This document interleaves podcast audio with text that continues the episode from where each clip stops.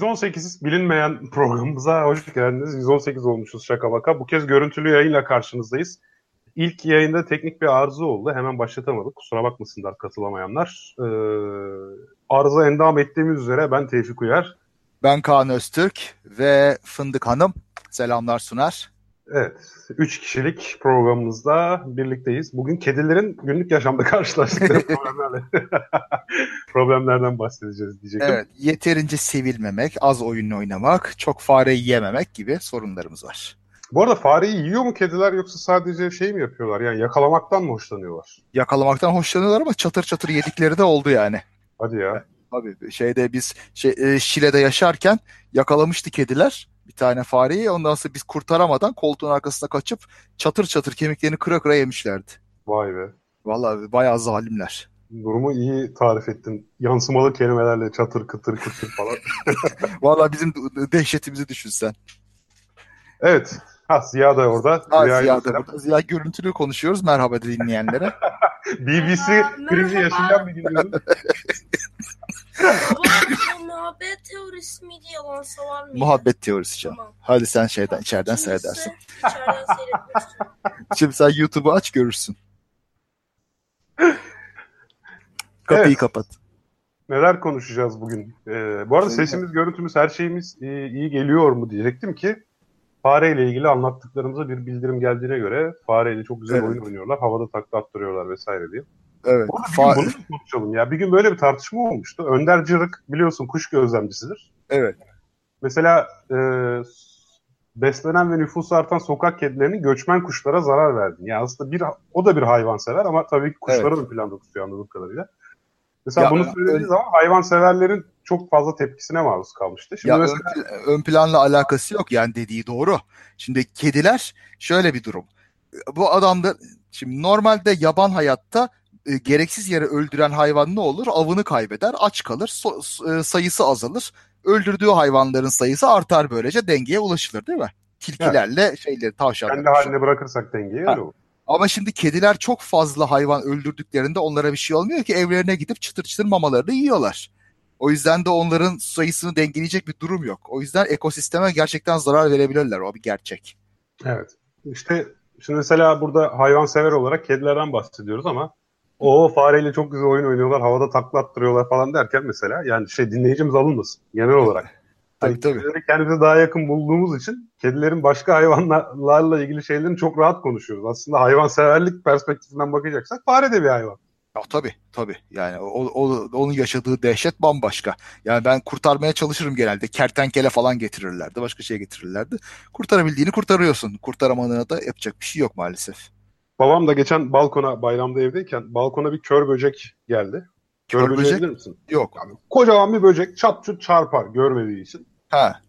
Ee, babam da onu peçeteyle balkondan attı. Böyle öldürmeden balkondan aşağıya attı. Hı. Aşağıda bir kedi pusuda bekliyormuş. Hayvanı duydu herhalde. Çat yedi babam nasıl üzülüyor? Ya dedim baba yani Yani normal yani yapacak bir şey yok ekosistemi içerisinde. ne yapacaksın işte. Hayat zalim. Yapacak bir şey yok doğru. Evet. Evet bu arada arada buraya bakıyorum ki kişiler yanlış anlamasın. Sohbet penceresi burada çünkü çift ekran. Ee, doğum günü hediyesi olmuş Çağrı'ya. Çağrı nice yıllara e, bu arada. Çağrı, bizim çağrı. Ya, Yok yalgın. Değil, bizim Çağrı değil muhtemelen. Bakayım Ha, üzerine gelince kimin Çağrı görünüyor muymuş? Neyse yine en mutlu yıllar çağrıya. Tabii. Benimki de herkes- yarın zaten. Ne yarın? Doğum günü. Seninki de yarın mı? He. Aa doğum günü kutlu olsun. Sağ ol. Biz sana ne hediye alacağız ya? Şimdi hadi buyur. Ne bileyim sizinle muhabbet en güzel hediye zaten. Ohohoho. Of of of of of. Hep böyle diyenlere daha büyük hediye alır. Tabii ki. Bizim Adana'da ben Adana'da çalışırken orada e, bir uçak bakım şirketinde çalıştım bir dönem böyle. Yani daha doğrusu ben İstanbul'daki bir şirketteydim de Adana'da da hangarımız vardı. Arada gidiyordum. Orada Adana pavyonlarında vakit geçirenler böyle anılarını anlatırlardı.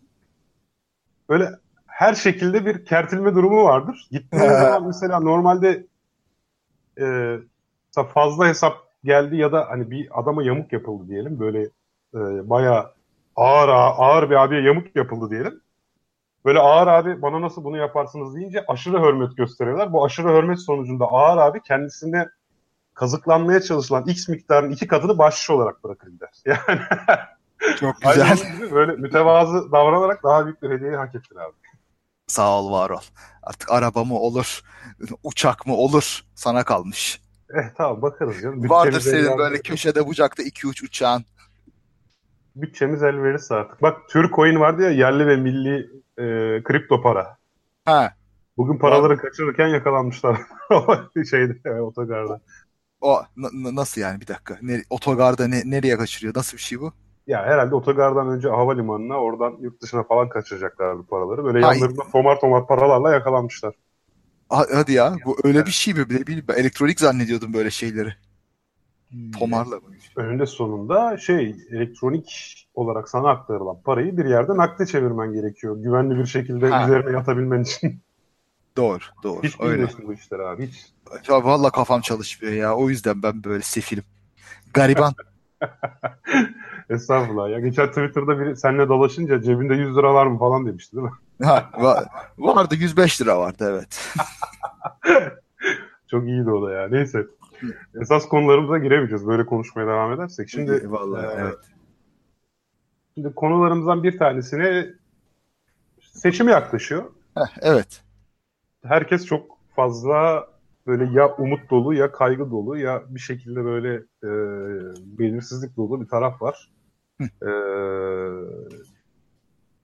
miting meydanları ilginç söylemlere sahne oluyor tabii. Geçenlerde bu işte kayıptan kaçınma üzerine çok fazla şey okumaya çalışıyor. Tabii.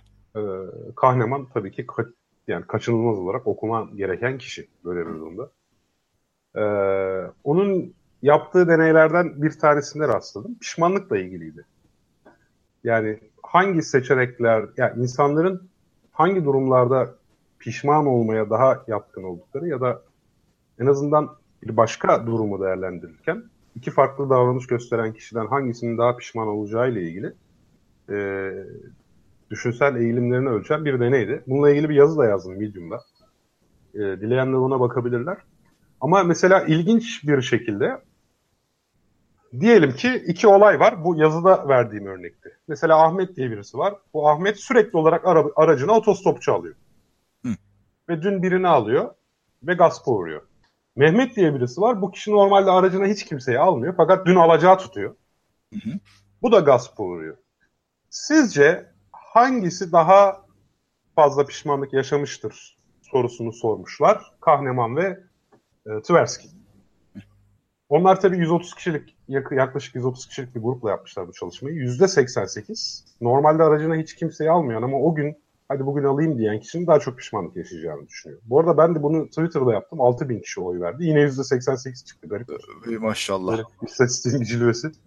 Vallahi ben Ee, de öyle oy vermiştim. Yani en makulü bana öyle, öyle geliyor. Evet yani bu şey e, ilginç bir şekilde hepimizin e,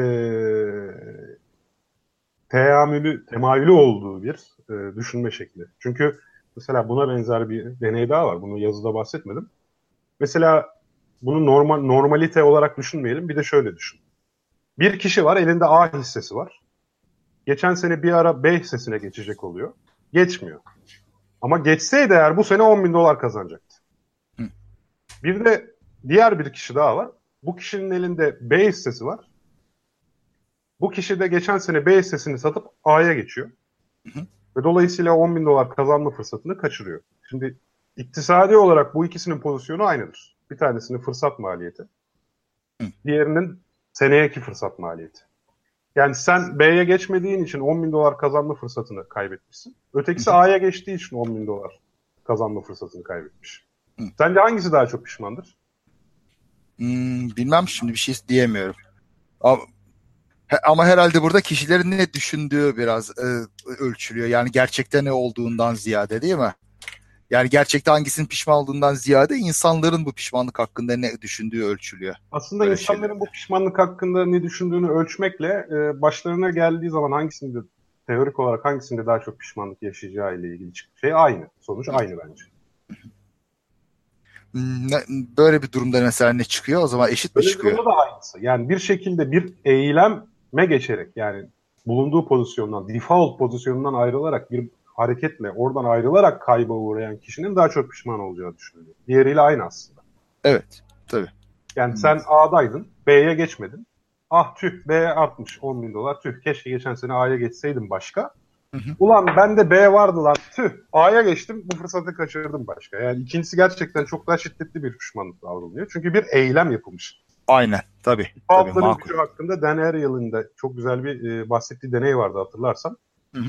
Birbirine çok yakın kültürlerde olmasına rağmen ehliyet formlarında organınızı bağışlamak istiyor musunuzla organınızı bağışlamak istemiyor musunuz şeklinde farklı farklı soruların farklı çerçeveli hallerde sorulması halinde organ bağışlama oranları çok ciddi oranda değişiyordu. Evet.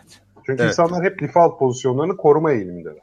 Eğer bu eğilimden vazgeçerek yani default pozisyonlarını değiştirmişlerse ve başlarına kötü bir şey gelmişse aşırı fazla pişmanlık yaşıyorlar.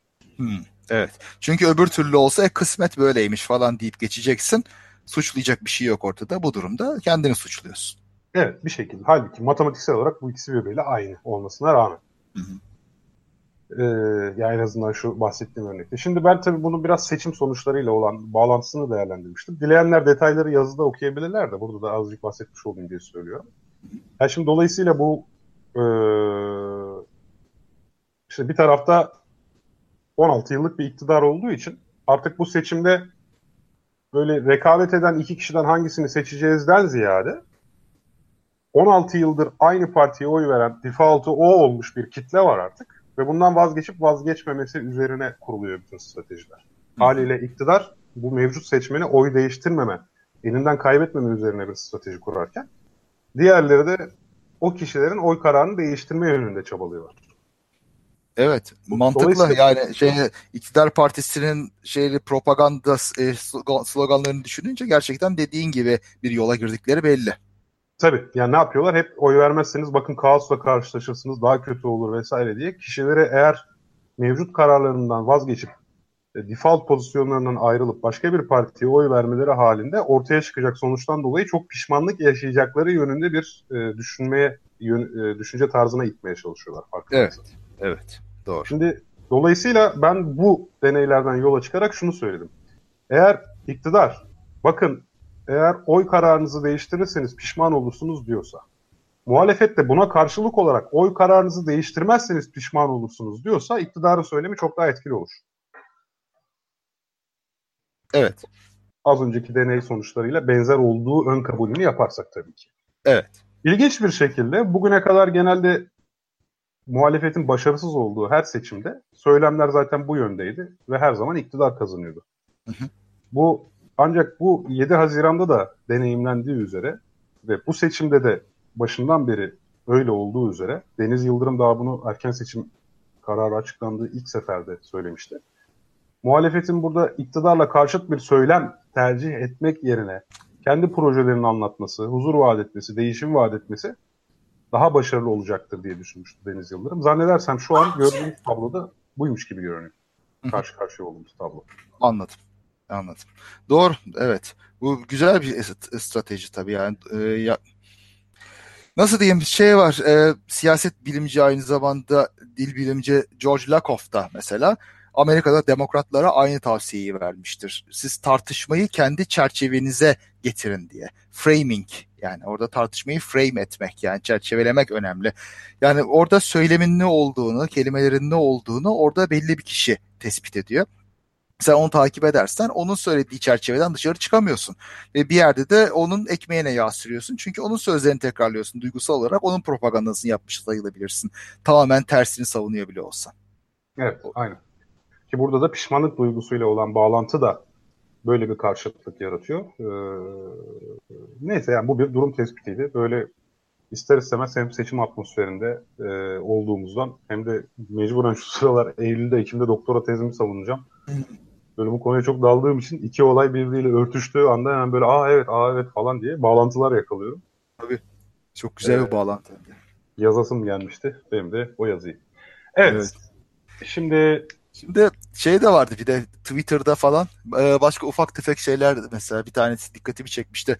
İşte akademisyenlerin dil puanı barajı düşürülsün falan böyle doktora için 50'ye düşürülsün gibi bir hashtag Ha, vardı bir ara. evet böyle bir hashtag açıldı değil mi? Değil mi? 100 Ne üzerinden valla işte e, Yerli ve milli akademisyen yetiştirmek lazım mı? hayır yerli ve milli akademisyen olmaz yani bu ne Allah aşkına folklor mu oynayacaksın? akademisyen Ayıp öğretim akademisyeni falan olmuyor mu? Mesela o olabilir evet. İç Anadolu bölgesinde böyle Yozgat taraflarından bir akademisyen gibi. Valla şöyle diyeyim. Dil sınavı mesela kalksın. Benim için sakıncası yok. Yani dil sınavı olmasın. Ama bir akademisyenin mesela doktorasını bitirirken veya akademisyen olarak atanırken e, bilimsel literatürü takip edebileceği ve katkıda bulunabileceğini ispat etmesi gerekir. Yani uluslararası bilimsel literatürü. Yani mesela ne yaparsın? E, bir kendi alanında bilimsel yayınları alırsın. Bu, bunları oku, özetle bize bir sunuş yap diyebilirsin. Veya işte bir, birkaç yayın yap uluslararası kaynaklarda. Böylece yabancı dilde, böylece de rüştünü ispatla, yayın yapabildiğini, uluslararası dillerde iletişim kurabildiğini bize ispatla dersin. Yani dil bilmeden hiçbir şekilde akademisyen olunmaz, mümkün Peki bir itirazda bulunabilir miyim? Elbette. Mesela maliye, muhasebe gibi bölümler daha çok ülke içerisindeki yasaların, kanunların değerlendirmesi, bunların uygulaması yönünde sürekli yayın yapanlar. Hakikaten de uluslararası camiayla bir bağlantısı olmadan sürekli yerel meseleler üzerine e, tartışan şey akademik üretimi yapanlar için bir istisna olamaz mı? E, Valla olabilir. Yani nasıl öyle çok iddialı konuşayım o açılardan. Şimdi bir açıdan baktığımızda genel olarak yani ha? şu an tamamlayayım ki topluca evet. cevap ver. Tamam. Bir maliye profesörünün gerçekten de e, illaki uluslararası ya tabii ki uluslararası mevzuata bakabilse iyi olur. Onunla ilgili de çalışmalar yapmak isteyebilir. Ama bununla ilgili bir mecburiyeti olduğunu düşünmüyorum mesela. Hmm, ya o alanın uzmanına bir sormak lazım. Yani ben burada evet veya hayır diyemem. Şimdi biraz ezberden konuşmak olur. Şunu biliyorum. Şimdi bir tam da dediğin alanlarda çalışan bir arkadaşım vardı. Ve çalıştığımız üniversitenin SCI yani Uluslararası Atıf İndeksi e, şartlı makale istemesi bu adama çok zorluk çıkartıyordu. İyi bir akademisyendi. Yani iyi çalışıyordu. Ama adamın yaptığı iş İstanbul'daki idare pardon İstanbul'da Türkiye'deki idari sistem üzerineydi. Yani sen bunu uluslararası nerede yayınlayacaksın? Kimin umurunda olur yani Türkiye'deki idari sistemle ilgili şeyler. O bakımdan yani e, bunun gibi dil konusunda da dediğin gibi bir istisna bazı durumlarda yapılabilir. Tamamen yerel konularla ilgili. Tabii mesela Ama, milli folklor yani, üzerine çalışanlar da var etnograflar falan. Ama işte orada da e, kapıyı fazla geniş açmamak lazım. Sonuçta böyle şeylerde yine uluslararası bir, e, bir disiplindir bunlar. Uluslararası kuralları var. Yani etnografi çalışanlar da yani dünyada pek çok insan var. Bunların benimsediği bazı kurallar, birbiriyle e, paylaştıkları bilgiler var. Bunlar da bir ortak dil üzerinden gidiyor. Yabancı dilde yayın yapan Türkologlar da var mesela. E, Türkiye dışında yaşayan. Yani çok nadir durumlarda bu dediği istisna yapılabilir ama onun dışında e, yapılmaması lazım. Yani yaptığın, senin yaptığın, incelediğin şeyi dünyada başka herhangi birisi de yapıyorsa onunla iletişim kurmak zorundasın. Ya benim yaptığım işi dünyada başka yapan, inceleyen hiç kimse yok diyebiliyorsan çok rahatlıkla peki tamam ama orada da biraz ispatlamak lazım tabii buna. Yani, yani dil mutlaka... bilmeden akademisyen olmak mümkün değil ve yani bu bu hashtag'i açanların da önemli bir kısmı aslında çok fazla kendini zahmete sokmadan, çok bir şey okuyup öğrenmeden akademisyenlik ünvanını elde etmek derdinde aslında. Anladım. Yani yine de e, birazcık bu alanın yani benim söylediğim konularda küçük bir kapı aralığı bırakılması gerektiğini düşünüyorum. Mesela yani bizim... itirazım yok. Olabilir. E, bizim bir e, akademisyen Ömer Faruk Yaldızkaya'ydı galiba. Adamın hayat boyu işi Emirdağ yöresindeki mezar yazılarının analizi, Emirdağ manilerinin e, değerlenmesi, toplanması ve değerlendirilmesi, Emirdağ'daki ağıtların incelenmesi vesaire falan filan. Mesela ben bu kişinin yani hayatının bir döneminde illaki İngilizceden dil bariyerini aşabilmesi gerektiğine gerçekten inanmıyorum. İngilizce şart değil tabii ki genel olarak ama ya bir de şunu düşün. Yaptığı şey sadece bir şeyleri derlemek, bir şeyleri not almaksa Şimdi burada e, nasıl diyeyim genel anlamda bir bilimden de söz etmek bazen zor olabiliyor. Sen bunu dünyadaki çerçeveye oturtamıyorsan bir teorik olsun, bir uluslararası çerçeve olsun oturtamıyorsan çok yerel kalıyor yaptığın şey ve ne, ne kadar bilimdir biraz da o tartışılabilir aslında. Bu özel durum için demiyorum ama yani, yani kültür bilim biraz evet yani biraz farklı bir alan. Bu bence özel bir durum da. Çünkü ha. yani kimi zaman yani dünyadaki şimdi, şeyleri takip etmek çok anlamlı olmayabiliyor. Çünkü dünyadaki yani Batı literatüründe hakim olan kültür teorileri kimi zaman senin yerel kültürünle zaten hiçbir şekilde örtüşmüyor. onlar da zamanında işte Malinowski'ler zamanında falan ya batıcı bir bakış açısıyla yani daha doğrusu modernist bir bakış açısıyla avcı toplayıcılar üzerinden oluşturulmuş falan filan. Ama tabii belki işte bir akademisyenin bunların eksiklerini de fark edebilmesi lazım. Haklısın yani sonuç itibariyle. Ama işte her birisi her birisi ama her birisi istisnasız her birisi için bu şart gerekir mi kısmında biraz muhalif kalabilirim ama biraz çünkü sana da katılıyorum. Hı. Bir şekilde dünyadaki gelişmeleri de takip edebiliyor olmak lazım. İşte o dediğin durumu özel olarak değerlendirip sahiden de öyle mi diye bakmak lazım. Biraz default pozisyonumuz aslında herkes böyle dünyadaki meslektaşlarıyla iletişim kurabilecek kadar dil bilmek zorunda. Başka türlü akademisyen olunamaz mümkün değil. Peki. Yani bir dilde e, yetmez bazı alanlarda. Bu konuda dinleyici şeylerimiz varsa ona bakın. Diyecek bir şeyin yoksa dinleyici yorumlarına evet. bakıp asas konumuza git. Tabii. Peki. Divan... Uluslararası literatür sadece İngilizce ile takip edilebilir mi demiş bir dinleyici. Çağrı Yalgın biyoloji ve tıpta genel sadece İngilizcenin yeterli olduğunu söylemiş. Ee, Orhun Emre Çelik özellikle muhasebe açısından Türkiye mevzuatı uygulaması büyük ölçüde uluslararası mevzuata eşdeğerdir hatta birebir çeviridir diyor. Doğru yani Türkiye'deki finansal muhasebe IFRS'in doğrudan çevirisi. Evet. Sosyoloji alanında akademisyen olmak için ikinci yabancı dil olarak Almanca mı Fransızca mı önerirsiniz denmiş. Valla daha çok Türkiye'de 1900'lerin başından beri Fransız sosyologların hakimiyeti vardır. Biraz da Ziya Gökalp nedeniyle. Hı. Ama hani ben önerecek pozisyonda değilim onu söyleyeyim. Ee, peki yaptığı yerel işi dışarıdan birilerine anlatma ihtiyacı doğmaz mı? Doğru Mesela. Dışarıdaki kişilerin ilgisiyle ilgili. Yani biz Almanya'nın bilmem ne ilinin bilmem ne köyünün kültürel kökleriyle ne kadar ilgileniyorsak insanlar da Afyonkarahisar ilinin Emirdağ ilçesiyle bu kadar ilgileniyordur diye düşünüyorum yani. Ya şimdi e, bir de şu var ama. Genelde bu tür şeyler yabancı dilde yayımlanmaz bu arada. Çünkü o eski manilerdeki dili çeviremezsin zaten. Yani onun için ayrıca dil bilimci falan filan olmak gerekir yani. Zaten ya, tamam olmuyor. Böyle küçük ayrıntıları hepsini birleştirip aslında daha genel bir teori oluşturmak zaten bilim burada. O yüzden de bunların bir şekilde birbirlerine ulaşabilmesi lazım. Kopuk olduğu zaman da olmaz ki biraz da bu. Peki yani evet bu tartışmalı bir alan diyelim. Çünkü yani e, birebir biraz doğru görünüyor. Bir bir böyle olay bazında değerlendirmek lazım bence yani. Hiç açık fikirli değilsin Kaan hiç. Valla evet öyle diyenler var bazen diyorlar. Hatta evet, diyorlar. gelelim o zaman bu vesileyle. Ee, Çağrı Yalgın Emirdağ Dili ve Edebiyatı demiş. Peki. Evet. E, açık fikirliliğin sınırı dedik bugünkü programımızın konusuna. Evet mesela nasıl öyle bir sınıra çarpabilir miyiz acaba öyle bir şey? Fazla açık fikirli olmak diye bir şey var mıdır acaba? Yani, yani şimdi e, açık fikirle ne demek istiyorsan böyle kavramın özünden girelim. Tamam. Yani e, kategorik olarak reddetmeyerek mi? Yani nedir? Mesela işte demin mesela sen gayet açık fikirli bir şekilde bu herkeste bu mecburiyet olmayabilir dedin. Ben de gayet kapalı kafalı bir şekilde hemen kolay kolay kabul etmedim. Yok be sen olabilir dedin canım. Yani senin de yani nihayetinde değerlendirdin ve sonra olmayacağını söyledin. Hiç değerlendirmeden olmayacağını söylemek mi acaba kapalı evet. fikirlik yoksa. Ne diyorsun? Valla e, evet şimdi ben kendi açımdan diyeyim açık fikirli olmak demek tabii her şeyi kabul etmek demek değil ama bazıları mesela bize e, kızabiliyor böyle bazı şeyleri reddettiğimiz, bazı şeyleri saçma diye nitelendirdiğimiz için. Mesela e, astrolojiye saçma demenin bilimsel olmadığını, bilimselliğe sığmadığını söyleyenler oldu. Böyle bir yargıda bulunamayacağımızı, bunun bilimsellik olmadığını e, söyleyenler oldu. Evet daha önce bunu astrologlardan çok duymuştum ama bunu bu defa ben de akademisyen olan birinden duydum geçenlerde evet.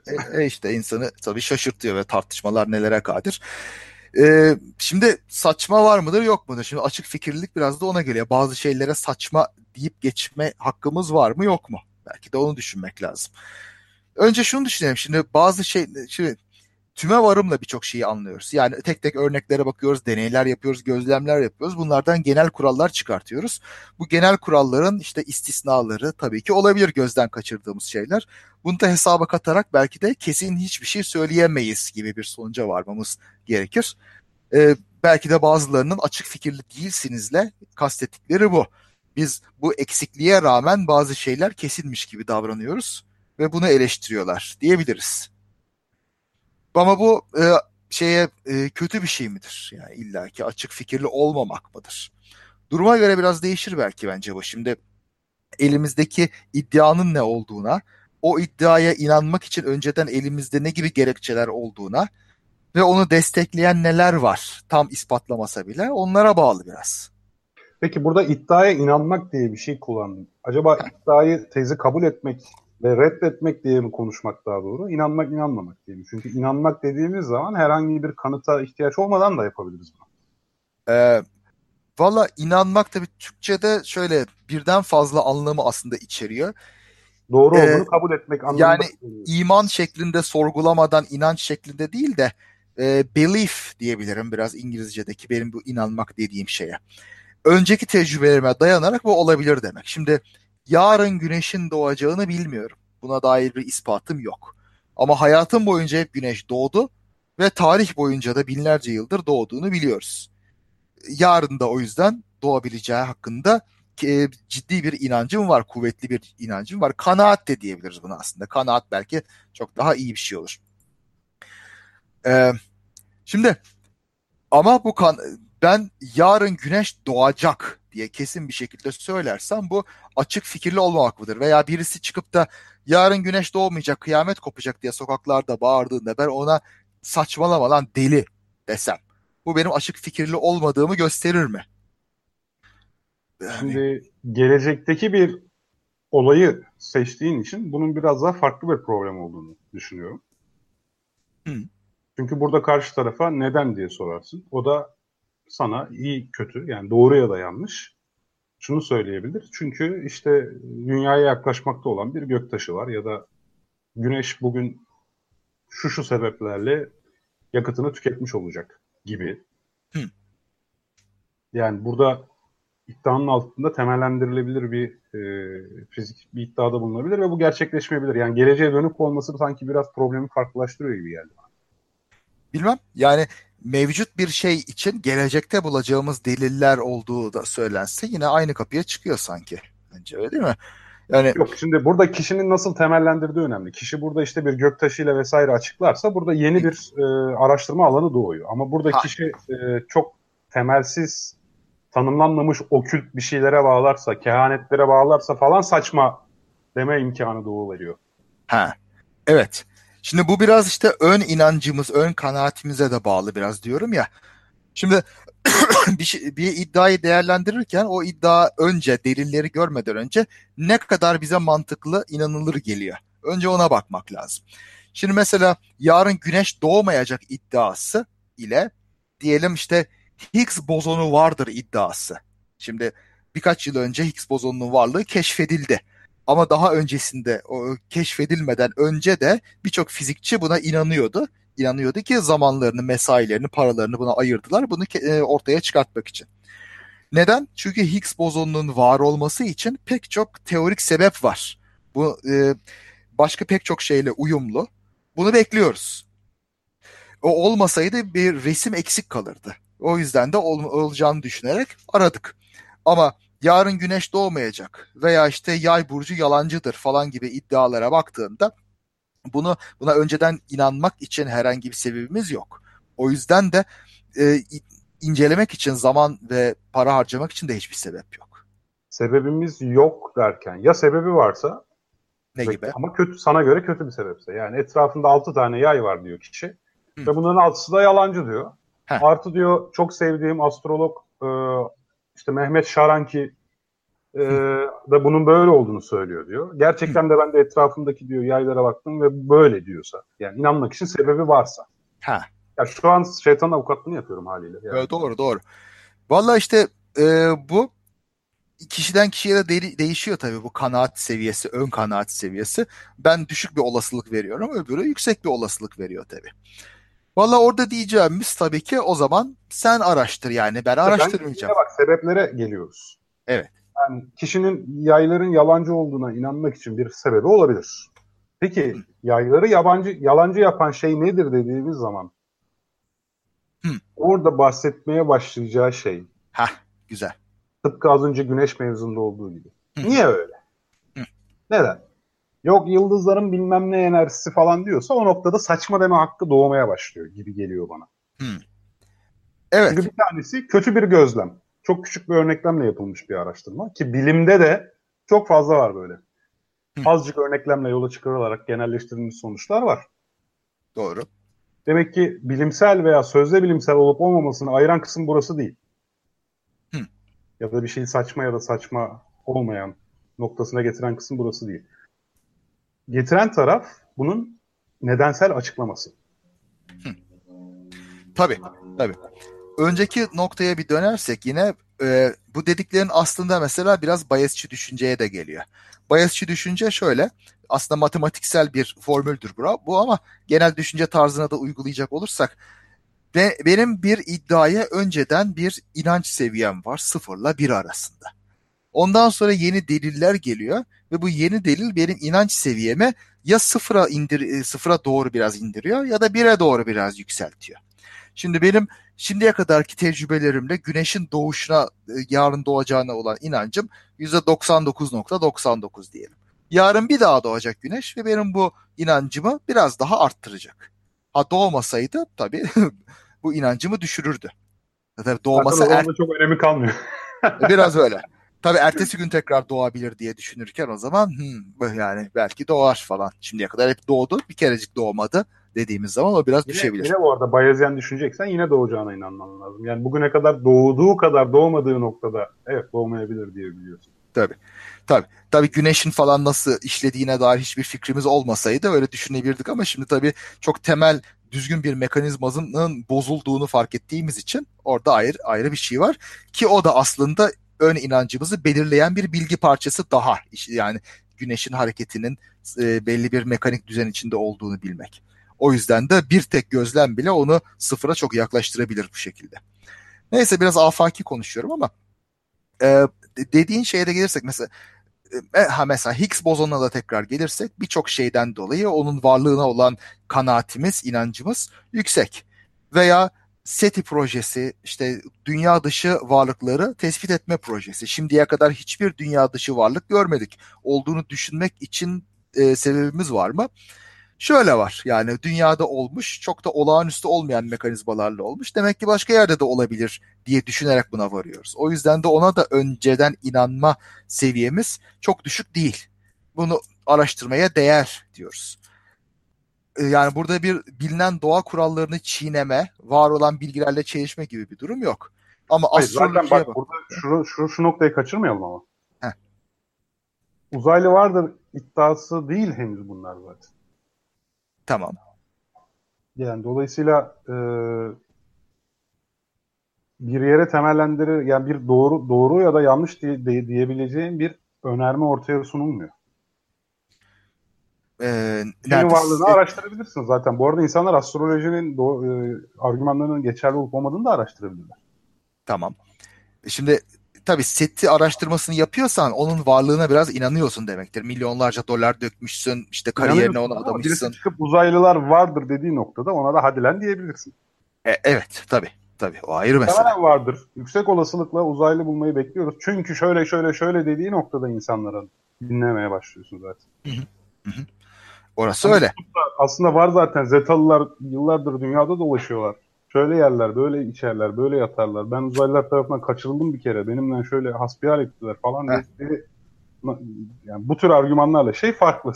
Setin'in e, Tabii. Setin'in dayandığı argümanlar farklı. Tabii şüphesiz ama onun da mesela bu argümanların da ön kabullerine bakarsan e, buna bu olabilir mi? Bunun için dünyada dolaşan ve insanlardan ayırt edilemeyen yani kolayca tespit edemediğimiz zeki varlıkların bulunduğunu varsaymak gerekiyor. Buna dair hiçbir e, işaret yok. Olabileceğini düşündüreceğin hiçbir şey yok. O yüzden de ona inanmak mesela e, dünya dışı canlıların varlığına inanmaktan daha zor.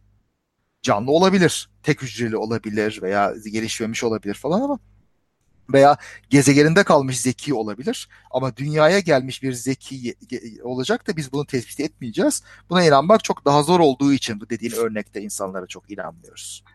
Evet ama bak ben seni galiba belki anlayamadığım için belki de tartışmanın odağını hep şuraya taşımaya çalışıyorum. Sonuç itibariyle sen uzaylıların olabileceğiyle ilgili iddianı Hı hı. mantıksal bir zemine ve mevcut bilimsel bilgilerimizde tutarsız olmayan Hı hı. Bazı bilgilere dayandırıyoruz. Evet. Uzayların neden var olacağını düşünüyoruz. Diyoruz ki dünyada daha 4,5 milyar yıl evvel daha uygun şartlar oluşur oluşmaz yaşam fışkırmış. Hı hı. Yine evrende çok fazla galaksi ve yıldız var. Bu yıldızların da artık çevrelerinde birçok gezegen dolaştığını biliyoruz. Dolayısıyla oralarda da yaşanabilir kuşak. Ha bu arada evrende e, çok fazla organik molekül olduğunu da biliyoruz. Yaşamı destekleyebilecek. Dolayısıyla evrenin başka bir noktasında yaşanabilir kuşakta başka bir gezegende de uygun koşullar oluştuğunda yaşam fışkırmış olabilir diyoruz. Evet. Yani netice itibariyle bu inancını işte tekrar şu noktaya gelmek istiyorum. Hangi inanç saçmadır dediğimiz noktada bir kişi inancını dahi olsa bir şekilde mantıklı argümanlarla dile getirdiği zaman, daha doğrusu mevcut bilimsel bilgimizle çelişmeyen argümanlarla dile getirdiği zaman buna zaten saçma diyemiyoruz. Saçma diyemediğimiz için de bu arada bu sorunun yanıtı gerçekten önemli bir yanıtsa buna milyar dolarlar aktarılmasını bile kabul edebilir hale geliyoruz. Tıpkı Higgs bozonunda ya da uzaylı iddiasında olduğu gibi veya başka daha pek çok araştırma için fon sağlamakta olduğu gibi. Zaten insanları bir araştırmaya fon ayrılmasına ikna etmenin iki yolu. Birincisi bunun mantıksız olmadığını göstermek. Hı hı. İkincisi de tabii ki bu işin biraz ticari kısmı. Bunun sonuçlarının gerçekten önemli olduğunu göstermek. Evet. Evet dediğin doğru. Şimdi gerçekten de bir day- e, inandırıcı bir zemine dayandırmak lazım. E, yüzlerce yıllıkta bir bilgi birikimimiz var. O bilgi birikimiyle çelişen bir şey varsa ona inanmak için ciddi sebep gerekli. Şimdi burada yine temel e, düsturlarımıza geliyoruz. Olağanüstü bir iddia, olağanüstü iddia ne demek? E, ön kanaatimizin sıfıra çok yakın olduğu bir iddia demek. İşte astroloji e, gerçektir gibi artık bu gerçekleri doldurmayayım. İşte dü- dünyada uzaylılar vardır. İşte etrafımızda hayaletler dolaşır gibi şeyler. Bunlara olağanüstü kanıtlar gereklidir. Bu da bu olasılığı sıfırdan bire çok yaklaştıracak olağanüstü kuvvetli bir şey. Yani ihtimali çok düşük olan bir şey. Evet. Şimdi e, astroloji gerçektir argümanı üzerinden zaten konuşmamak lazım. Hı. Şimdi burada neye saçma denilene bir bakmamız lazım. Şimdi birincisi astrolojik herhangi bir argüman değildir saçma olan. Yani saçma olan argüman boğaların daha e, nasıl diyeyim daha ateşli varlıklar mı diyeyim yani bilmiyorum öyle bir şey deniyor mu da şu an. Ya da tamam daha arkadaş canlısı insanlar oldukları argümanının kendisi saçma değil. Hı. Buna yönelik neden sorusuna verilecek yani yani uzaylılar vardır iddiası saçma değil. Niçin uzaylılar vardır sorusuna verilecek yanıtlardan bir kısmı saçma olabilir. Hı. Dolayısıyla buradaki temel problem astrolojinin temelinde yatan iddianın saçma olması. Dolayısıyla astrolojik her argümana neden diye sorularak elde edilen öncül önermeler bunların tamamı saçma. Ve dolayısıyla ben burada bir saçma değil denmesinde beis görmüyorum. Zaten mesela böyle tartışmalarda olmamasına rağmen şunların olduğu dile getiriliyor. İşte farklı burçların tamam mı? Farklı özellikler gösterdiği. Hı hı. Mesela birisi bana çıkıp da boğalar daha arkadaş canlısıdır derse henüz bu iddia saçma değildir. Peki niçin dersen Hı hı. eğer bunu astrolojik bir etkiyle açıklamaya kalkıyorsa problem ortaya çıkıyor. Oysa şunu da söyleyebilir. Çünkü boğalar Mayıs ayında doğar. Mayıs ayında doğan çocuklar daha doğdukları andan itibaren havalarda sıcak olduğu için en azından kuzey yarımkürede daha çok dışarıya çıkarılırlar. Daha çok dışarıya çıkarılan bu insanlar daha bebeklikten sosyallikle olan etkileşimleri artar. Ya daha sosyal etkileşimleri artar. Ee, yabancılardan çekinmemeyi öğrenir. Annesinin stres düzeyi Mayıs ayında düşük olduğu için şöyledir böyledir diye. Bunların doğruluğunu ya da yanlışını bilmiyorum. Şu an sallıyorum. Bir şekilde daha önce var olduğunu bildiğimiz ya da mevcut bilimsel bilgimizle çelişmeyen, akla aykırı gelmeyen bu tür argümanlarla açıklanırsa boğalar daha arkadaş canlısı olur argümanı artık saçmalıktan çıkar. Tabii Tamam. bunu niye boğalar daha arkadaş canlısı olur diye ifade ettiği ayrı bir konu. Onun yerine Mayıs ayında doğanlar dese mesela daha uygun olurdu tamam mı? Ama yani söylemek istediğim e, şey nokta burası. Zaten bu tür tartışmalarda hayır olur mu? Bak e, doğan işte farklı zamanlarda doğan insanlar arasında böyle gruplaşmalar var gibi bir iddiayı değerlendirirsek Burada zaten buradan astrolojiyi doğrulayan bir sonuç çıkarmak da metodolojik olarak hatalıdır. Öncelikle Evet. bakmamız gereken yer kişilerin doğum tarihleri, anne karınlarındaki farklı mevsimlerde anne karınlarındaki durumlarının kişiliklerine etkisi vesaire gibi hali hazırda elimizde bulunan bilgilerden yola çıkarak bir değerlendirme yapmamız gerekir. Tutup da buradan gökyüzündeki boğa gezegeninin boğa takım yıldızının önüne bir gezegen geliyor da ondan böyle oluyor gibi bir açıklamaya bakmak e, anlamsızlaşıyor. Çok doğru bir nokta aslında. Şimdi o zaman bu şek e, şimdi dediğin nokta önemli. Şimdi boğalar arkadaş canlısıdır yerine şu ayda doğanlar demek lazım. Şimdi boğalar dediğin zaman zaten önceki kabule yani astroloji kabulüne dayalı bir hipotez ileri sürüyorsun. Doğru hipotez o değil haliyle. Yani şeyde olabilir. Hadi siyah saçlılar desek hadi o bile daha inanılır yani. Ee, o, o hipotezi bir kere yan- e, o yanlışlığı ortadan kaldırmak lazım bir. Saçmalık e, dediğinde demek ki şey senin dediğine bakarsak e, bil- bildiğimiz mevcut gerçeklerle çelişen ve hiçbir alternatif açıklama e, delili vermeyen bir şeye saçma diyoruz o zaman. Öyle bir şey var. Evet, akla uygun olmayan bir postür yeşermesi gibi. Şimdi mesela astrolojiyi kategorik olarak savunmak zaten saçma bir pozisyon. Çünkü astrolojide şunu da söylüyorlar değil mi? Hani gerçek astroloji bu değil noktasına geliyorlar zaten böyle durumlarda. İşte Satürn e, burcunda Satürn varken doğanlar sa- saçı kıvırcık olur gibi. Ya arkadaşım biz genetik bilimini değil mi? Yaladık yuttuk. Eğer sen de senin saçının kıvırcık olmasına e, la sonuçlanabilecek bir genetik mekanizma yoksa Evet. Böyle bir şey olamaz. Tabii. Değil mi? Yani şimdi e, hali hazırda böyle bir durumda o zaman bu kişiler ne yapacak? Gerçek astroloji bu değil kurtarmasına mı girişecek? Ee, işte gerçek astrolojinin ne olduğunu söyleselerdi tabii onun üzerinden giderdik. İşte sağlıklı bir tartışma için gereken de o. Herkes pozisyonunu önce koymalı. Benim iddiam tam olarak şudur, şudur, şudur. Şimdi bunun üzerinden tartışmalı demek lazım. Ama insanlar genelde onu yapmıyorlar zaten. Gayet muğlak ifadelerle başlıyorlar. Ondan sonra da sürekli oraya buraya kayıp böyle kaleleri kaydırıp, direkleri oynatıp vesaire. Yok o öyle değil de böyle de falan diyorlar. Öyle tartışma tabii olmaz. Net olarak her zaman ön kabullerimizi ortaya koymamız lazım birbirimizi anlayabilmek için ve tartışma yapabilmek için. Peki buradaki temel argümana gelelim o zaman. Çünkü buradan ispat yükümlülüğü sonucuna geleceğiz. Tabii. Peki, Bir şeye astroloji- gel şimdi ona gelmeden şunu buna saçma deme hakkımız var mı? Şimdi saçma e, biraz aşağılayıcı bir kelime. Bunun yerine mesela e, bunu destekleyen bir delil yok dediğimizde e, dememiz yeterli mi? Yani ne dersin buna? Abi saçma olan saçma denir ya. Tamam. Vallahi ha yanaklarından öpeyim. Ben bence o zaman öyle. tamam. Şimdi o zaman hadi e, akrofonolojiyi de düşünelim. Tamam mı? Akrofonoloji ne diyor? İnsanların isminde A varsa yaşam enerjileri şöyle oluyor. İsimleri K ile başlıyorsa onlar şöyle oluyor. M ile başlıyorsa böyle oluyor falan. Şimdi buna saçma demeyeceğiz mi yani? Ne şimdi bu? E, aynen öyle. Şimdi fazla kibarlığın da manası yok Çünkü gerçekten bilimsel değildir. Çünkü belki doğrudur falan filan. Ya abi belki doğrudur dersek o zaman zaten milyonlarca ben sana başka hipotez kurabilirim. Tabii O ki. zaman derim ki masasında turuncu kalem bulunduranlar zengin olma olasılığına şey. İşte Hı. masalarında kiraz çiçeği kolonyası olanlar şu şöyledir. Evet. Zımba olup bu zımbayı başını işte 320 derece kuzey e, doğuya tutanlar böyle. Hadi o zaman bunlar da saçma değil diyelim. Niye bunlar da reddedilemedi? Bunlar da aksi ispat edilemedi. Ne yapacağız o zaman? Ne bu yani? Yani öyle tabii. Yani önüne geleni böyle yumurtlayana tabii ki saçma deyip susturmak biraz da gerekli. Yani kibarlık da bir yere kadar. Öyle bilimsellik yapacağız, aman efendi olacağız diye bunun delili yok falan dediğinde e, bu işi, adamın verdiği cevap "E, tamam şimdi delili yok ama sonra bulunacak siz merak etmeyin falan diyor. Nereden biliyorsun bulunacağını? Çok yani demek ki sen var. bulmuşsun. Çok güzel bir soru var Halit Erduran. O zaman dünyanın güneş etrafında dönmesi de saçma. Daha önceden temelinde bu fikir ortaya atılmadan önce evren dünya etrafında dönüyor diyor deniyordu. Bunu diyen adama saçmalama denilseydi ilerleyebilir miydi diyor. Şimdi güzel bir farka şey yap. Hmm.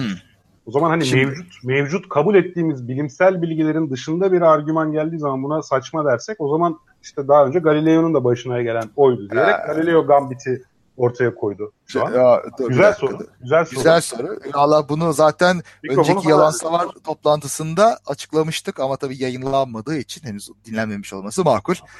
Ee, evet saçmalama dendi ve denilmesi de doğruydu. Çünkü o zamana kadar oturmuş bazı şeyler var. Şimdi gerçekten de etrafına baktığında yıldızların dünya etrafında döndüğünü görüyorsun. Başka bir şey düşünmek için bir sebep yok. Ve ona göre bir kozmoloji oluştu. O kozmoloji içinde tutarlı bir sistem oluştu. Tamam bazı hesaplama zorlukları vardı ama hesaplamak kolay olacak diye bir kural yok dünyada e, yani bilimde. Ve hatta bu Kopernik'in e, fikrinden sonra da hala güneş merkezliliğin şeyleri e, delilleri sağlam değil de e, her şeyin güneş etrafında döndüğüne inanmak için sağlam bir sebep uzun zaman olmadı. Daha sonradan yeni veriler geldikçe bu biraz oldu. Yani mesela bir örnek Venüs'ün fazlarıydı. Aynı aynı ay gibi ayın hilal olması, dolunay olması falan gibi Venüs de güneş etrafında dönerken değişik fazlar geçirir. Oradan aa o güneş etrafında dönüyor anladık. Ama ondan sonra da mesela Tycho Brahe tamam hepsi birden güneşin etrafında dönüyor ama bunlar hepsi birden dünyanın etrafında dönüyor olabilir dedi. Onu da çürütmek imkanı yoktu. Bu daha sonra biriken bilgilerle falan değişti birçok şeyin birikmesiyle. Yani ilk Ama ben başta... sana bu arada katılmıyorum. Neden? Ya Galileo'ya saçma, şimdi az önce bahsettiğimiz pozisyondan farklı. Galileo'nun e, öne sürdüğü dünya şey güneş merkezli evrenin için bazı mantıklı gözlem ve argümanları beraberinde sunmuştu. Tabii. Ga- e, Galileo boş, zaten boş bir ifade değildi. Hayır böyle olamaz çünkü e, işte yüce ejderha bunu böyle söylüyor falan gibi bir şey değil. Elbette, yani. elbette. Ya o yüzden tamamen reddedilmedi ama kolay kolay da kabul edilmedi. Yani e, nasıl diyeyim saçma denmiş olmaması gerekmez. Şöyle ki bir kere bir matematiksel sadeliği var her şeyin güneşin etrafında dönmesinin yörüngelerin biçimi açısından. Ama bu bir ispat değil elbette yani. E, matematiksel sadelik bilimsel ispat değil. Ama bu kozmolojinin genel biçimine uymayan gözlemler de oldu. Mesela yıldızların değişmesi gibi süpernovalar gözlendi. Daha önce hiç görülmeyen bir şey yeni bir yıldız çıktı. Kuyruklu yıldızlar gezegenlerin yörüngelerini kesiyor böyle geliyor. Ve daha önce bu yörüngeler aslında kristal küreler olarak düşünülüyordu ama bir şey onların içinden geçiyor. Demek ki küre yok düşüncesi baş gösterdi. Bunlar da tam ispat olmasa bile eski sistemin tam doğru olmayabileceğini düşündüren fikirler olduğu için bir şeyler galiba dönüyor ama biz bunu da bakın bir şey yapalım. Burada biraz açık fikirlilik var onu söyleyeyim. Yani orada Galileo'ya karşı çıkanlarda da tam bir kafalı fikirli, fikirlilik yok. Onu da söylemek lazım. Tycho Brahe olsun, başka önde gelen bilimciler olsun. Ya bir ee, pozisyonu farklı. Eminim Galileo çağında Galileo'nun e, ya bir de şöyle bir durum var. Belki yine burada e, farklı bir bayeze yaklaşım göstereceğiz ama hı. şimdi bir konuda alternatif 1 milyon açıklamadan muhtemelen bir tanesi doğru. Ya, muhtemelen sadece bir doğru. Çünkü sadece bir tanesi gerçeğin bir temsili olabilecek. Hı. Bu 1 milyona ihtiyatlı bir şekilde 1 milyonu da reddettiğin zaman 999.999 reddin doğru olur. Hı. Hı. Yani her evet. saçma fikre vakit ayıramazsın. Elbette. Yani bir şekilde hepsini kabul etmektense hepsini reddetmek daha doğru bir sonuca götürüyor. Biraz öyle tabii. Çünkü gerçek olan önünde sonunda başka bir yerden tekrar gözlenebildiği ya da bir başkası tarafından da fark edildiği için bir şekilde zaten yeniden önüne gelecek. Tabii. Vallahi şimdi her şeye ihtimal vererek yaşayamazsın. Yani bazı şeyleri reddetmek zorundasın. Şimdi benim burada kafama bir göktaşı düşme ihtimali sıfır değil. Elbette bu ihtimal var. Ama ne yapayım sürekli olarak odanın içinde hareket mi edeyim bu ihtimali ortadan kaldırmak için? Yapamazsın öyle bir şey. Ya da o evin yüzden... altında şey inşa et. Ee, ne, ha, tilki, nesi deniyordu ona? Ee, bir sığınak mesela inşa etsem kalın böyle bunker falan gibi. Aha. Ona yapacağım masrafa değmez zaten. Yani bu risk analizi sen daha iyi bilirsin. Bu kadar küçük bir olasılık için bu kadar yüksek bir masrafa girmek pek değmez tamam. herhalde. Evet. Onun gibi bir şey. Yani bazı şeyleri sıfır ihtimalmiş gibi reddetmek ve ona göre yaşamak zorundasın. Yapacak bir şey yok. Bir ve de tabii şeye geliyoruz. Bazı reddetmekten değil aslında işte argüman temelli redden bahsediyorum. Yani zaten esas yapılması gereken o. Ama astrolojinin hiçbir argümanının mantıklı bir temeli bulunmadığı için çünkü en temel postülatı açıklanamıyor. Evet. Ama bakarsan fizik içerisinde de mantıksız argümanlar üretebilirsin. Hı. Ama hiçbir noktada fizik saçmadır demezsin. Tek tek argüman olarak ele alırsın. Belki astrolojiye de böyle yapmak gerekiyordu ama her argümanının temelinde bir postüle bulunduğu için ve aynı postüle, aynı saçma postüle bulunduğu için sorun oradan kaynaklandığı için astrolojiyi kategorik olarak reddedebiliyorum. Arada diyelim ki bir iki tane mantıklı ve geçerli ve doğru hipotezi var. Hı hı. Bu arada bildiğim yok ama Hı. yine de kategorik olarak reddettiğim zaman işte o bir iki tanesi de yanlışlıkla reddetmiş oluyor. False negatif olsun onlar. Tamam. Çok güzel. Önünde sonunda ama dediğim gibi yani bu bariz bir şeyse ya bariz bir gerçeklikse reddedilemez bir şeyse başkaları tarafından da bir şekilde fark edilip açıklanacak ve önüme gelecektir zaten. Aynı güneş merkezlilik gibi. Başta reddedilmiş olsa da daha fazla veri geldikçe onu eninde sonunda kabul etti insanlar. Çünkü mantıklı olan şu anda o. Evet. Ve astrolojiyle ilgili de daha fazla veri geldikçe önünde sonunda aslında gezegenlerin ve yıldızların okült bir enerjisi olduğu değil. Hı hı. Ama doğum ve ölümler işte doğumlarda karakter üzerinde belki de mevsimselliğin etkisi olduğu şeklinde bunu ileride kabul edeceğiz. Varsa dahi. Ki Varsa. olduğu dahi gösterilemiyor. Ama varsa dahi böyle olacak. Elbette. Yani onun şeyi yok. Valla bir de elinde sonunda iş şuna geliyor. Birisi bir iddiada bulunuyorsa o iddiayı ispatlamakla yükümlüdür. Yani basit bir şey bu. E, en e, yani bilimsel her türlü iddia için bu geçerli. İşte SETI için olsun, işte Higgs bozonu için olsun veya başka şeyler için olsun. Ruhlar, muhlar falan için bile olsun. Sen zihin gücümle ben bir şeyleri oynatabiliyorum diyorsan evet ispatlayacaksın.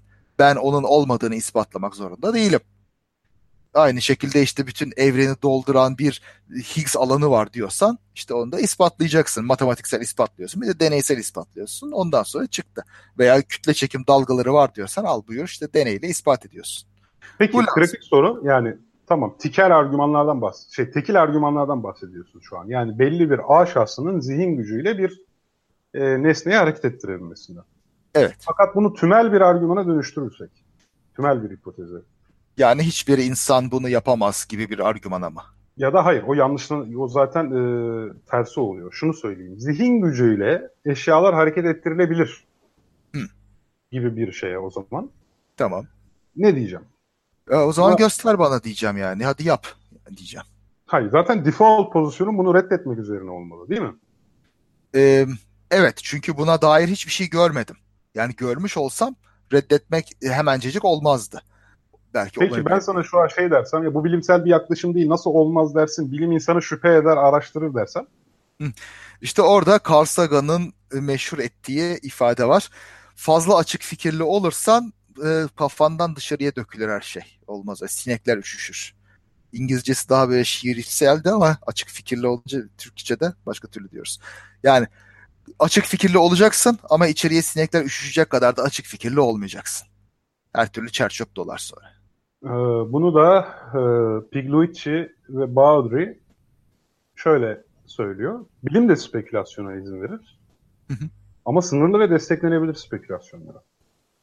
Hı. Yani herhangi bir Tabii. konuda bilimde de spekülasyon üretirsin tabii. En başında söylediğin şeydi o. Yani bir şekilde zaten bir spekülasyon ortaya koymalısın. Buna inanmalısın ki bir projeye para aktarabilmelisin.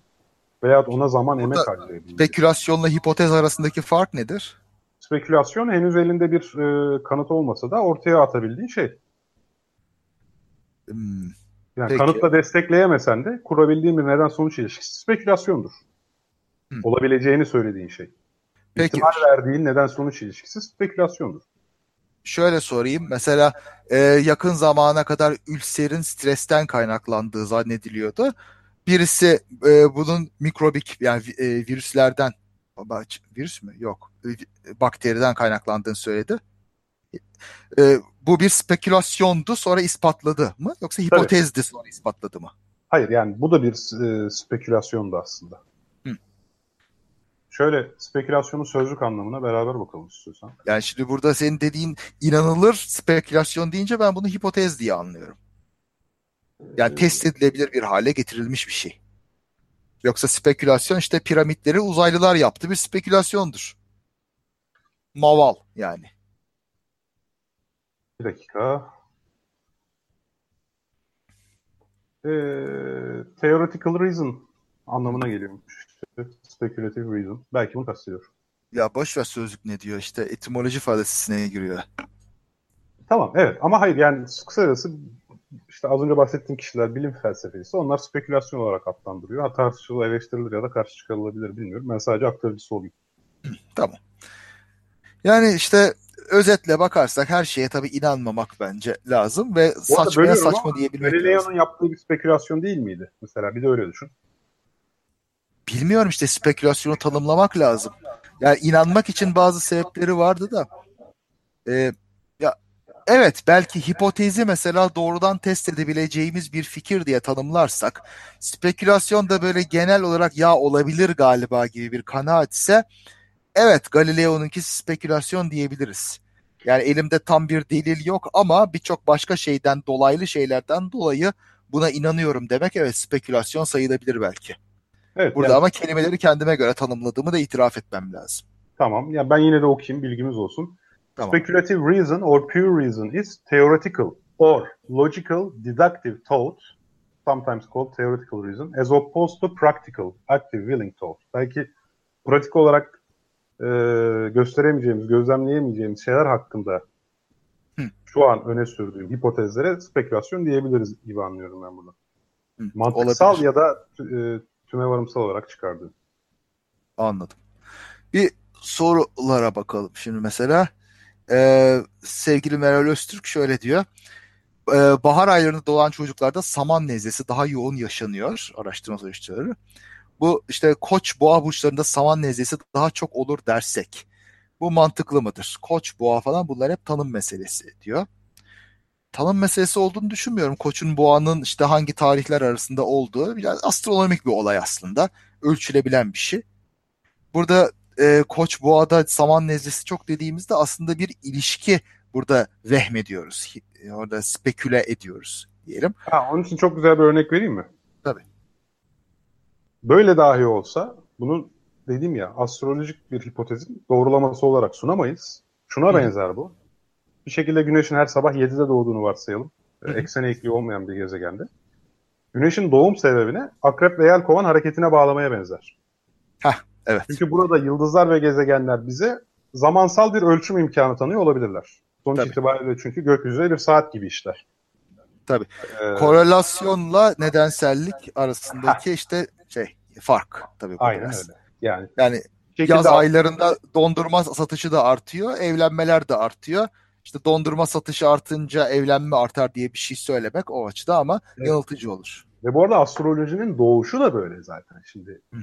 Mart ayında Güneş balık takım yıldızında. Evet. Şimdi Güneş balığı ziyaret ettiği zaman ki eskiden Tanrı olduğu düşünülüyordu gök cisimlerinin. Ne oluyor? Güneş balığı ziyaret edince doğa yeşeriyor, canlanıyor, hayvanlar çiftleşmeye başlıyor, göçmen işte kuşlar yukarıdan geçiyor falan filan. E, bu da işte zaten o hatalı nedensellik ilişkisinden doğmuş bir şey astroloji. Evet tabii. Yani aslında orada işte bilmem ne burcu derken şu ay demek istiyorlar belki de. Tabii tabii aynen. Ondan. Yani başka bir şey değil. Yani aslında doğru olan bir hipotezi böyle yanlış bir şeye bağlayan biziz şu anda. Ona ba- bu şekilde. Evet. Okey. Sınamak niyetin yoksa spekülasyon oluyor demiş Çağrı Yalgın. Ee, yaratıcı işlerde spekülasyon oldukça faydalı tanımca demiş CNN 002. Meral Öztürk ikna olun tamam ezmeyin artık demiş. Hamit Can Sayır'dan sansasyon için spekülasyon yapılır. Kesinlikle sınanması niyeti yoksa bu spekülasyon atılıyor demiş. Hmm, yani o o biraz galiba finansal spekülasyona Hı. gitmiş orada tanım. Neyse o kelimeye çok takılmayalım. Neyse, evet, takılmayalım. diğerinin bir tanımı vardır herhalde. O tanım e, öğrenirsek onun çerçevesine gideriz ama daha fazla takılmayalım bence. ona. Evet evet bu noktaya takılmayalım. Bu arada süremiz de dolmuş. Evet öyle oldu. Vallahi yine su gibi. Özet ne? Özet. Yani astrolojiye saçma demek saçma mı yoksa bu bahsettiklerimiz doğrultusunda yapar mı? Astroloji saçmadır. Çünkü niye? Temel tezlerinin bir geçerliliği yok. Hı. Temel tezlerine inanmak için bir nedenimiz yok. Evet. Ee, dediğimiz zaman durumu kotarabiliyor muyuz? Evet. Ve da eski düsturları da tekrarlarsak delil göstermeden ortaya atılan bir şeyi delil göstermeden reddedebilirsin. Hiçbir şekilde onu ikna etmeye lüzum yok. Fazla kibar olmaya da lüzum yok. Birisi zırvalıyorsa ona zırvalıyorsun demek bence caizdir. Hiçbir sorunu yok bu işin. Ama Yani hocam- insanların fikirlerini destekleme yükümlülüğü kendilerine ait. Hiç böyle biz onlara kredi Evet. açmak zorunda değiliz. Evet. Buna da ispat yükümlülüğü diyoruz. Aynen. Onus probandi diyoruz latincesiyle havalı olsun. Aynen öyle. Onus probandi yazayım Instagram profilime. Yakışır. İnsanlar latince yazıyorlar ya da Twitter'a falan böyle. Evet hocam yoksa diyeceğim bir şey artık kapatalım. Dinleyicilerimizden de bir şey söyleyen şu an için yok. Sana bir soru var. İstiyorsan onu söyle. Hocam evet. size e-mail yoluyla nasıl ulaşırım demiş. Evet. Ya, e, Çağrı arkadaşımız veri defterine katkıda bulunmak istiyormuş. Çok seviniriz. Gerçekten çok hoşumuza gider. Veri defteri blogumuzu da bu arada hatırlatalım. Sevgili İlker Bilbir ve Birol Yüceoğlu ile beraber yönettiğimiz ve e, katkılara da her zaman açık olan veri bilimi, yapay öğrenme ve benzeri konularda ve programlama notları olur, böyle öğrenme notları olur. O şekilde herkese faydası olacak yazıları beklediğimiz bir blogumuz. Bugün de mesela İlker Hoca genel e, yapay öğrenme yöntemiyle ilgili derslerinin dördüncüsünü, video derslerinin dördüncüsünü yayınladı. Bir bakmanızı tavsiye ederim. E, Çağrı arkadaşımız ve WordPress'teki blogumdan da gönderebilir. O bana da ulaşıyor. Veri defterindeki iletişim formundan da gönderebilir. E, katkılarından çok memnun oluruz. Evet, Tamamdır. benim diyeceklerim bu kadar. O zaman iyi akşamlar. Önümüzdeki ay e, yalan savar buluşması ve muhabbet teorisini İzmir'de yapmayı planlıyoruz. Evet. E, Çağrı Yalgın'ın da Türkiye'de olduğu süreye denk getirmeye çalışacağız. O da şu an bizi dinliyor. E, Bir şekilde ama seçim sonuçları bir ortaya çıksın diyoruz. Benim iş durumlarımla falan da bağlantılı. Hı hı. Ee, yani henüz o belirsizlik yalan savar üzerinde de kendini koruyor. İkinci tura kalıyor mu kalmıyor mu vesaire bir bakalım. Ondan sonra tarihi ilan edeceğiz. Çağrı ve İzmir'deki diğer arkadaşlarla da konuştuktan sonra. Zaman e, hoşça kalın diyelim. Haftaya görüşmek dileğiyle. Hoşçakalın, iyi geceler, görüşmek üzere. Daha fazla bilgi edinmek isteyenler Tarihi Osmanlı Mecmuası'nın 3. cüzünün 1912. sayfasına bakabilirler efendim.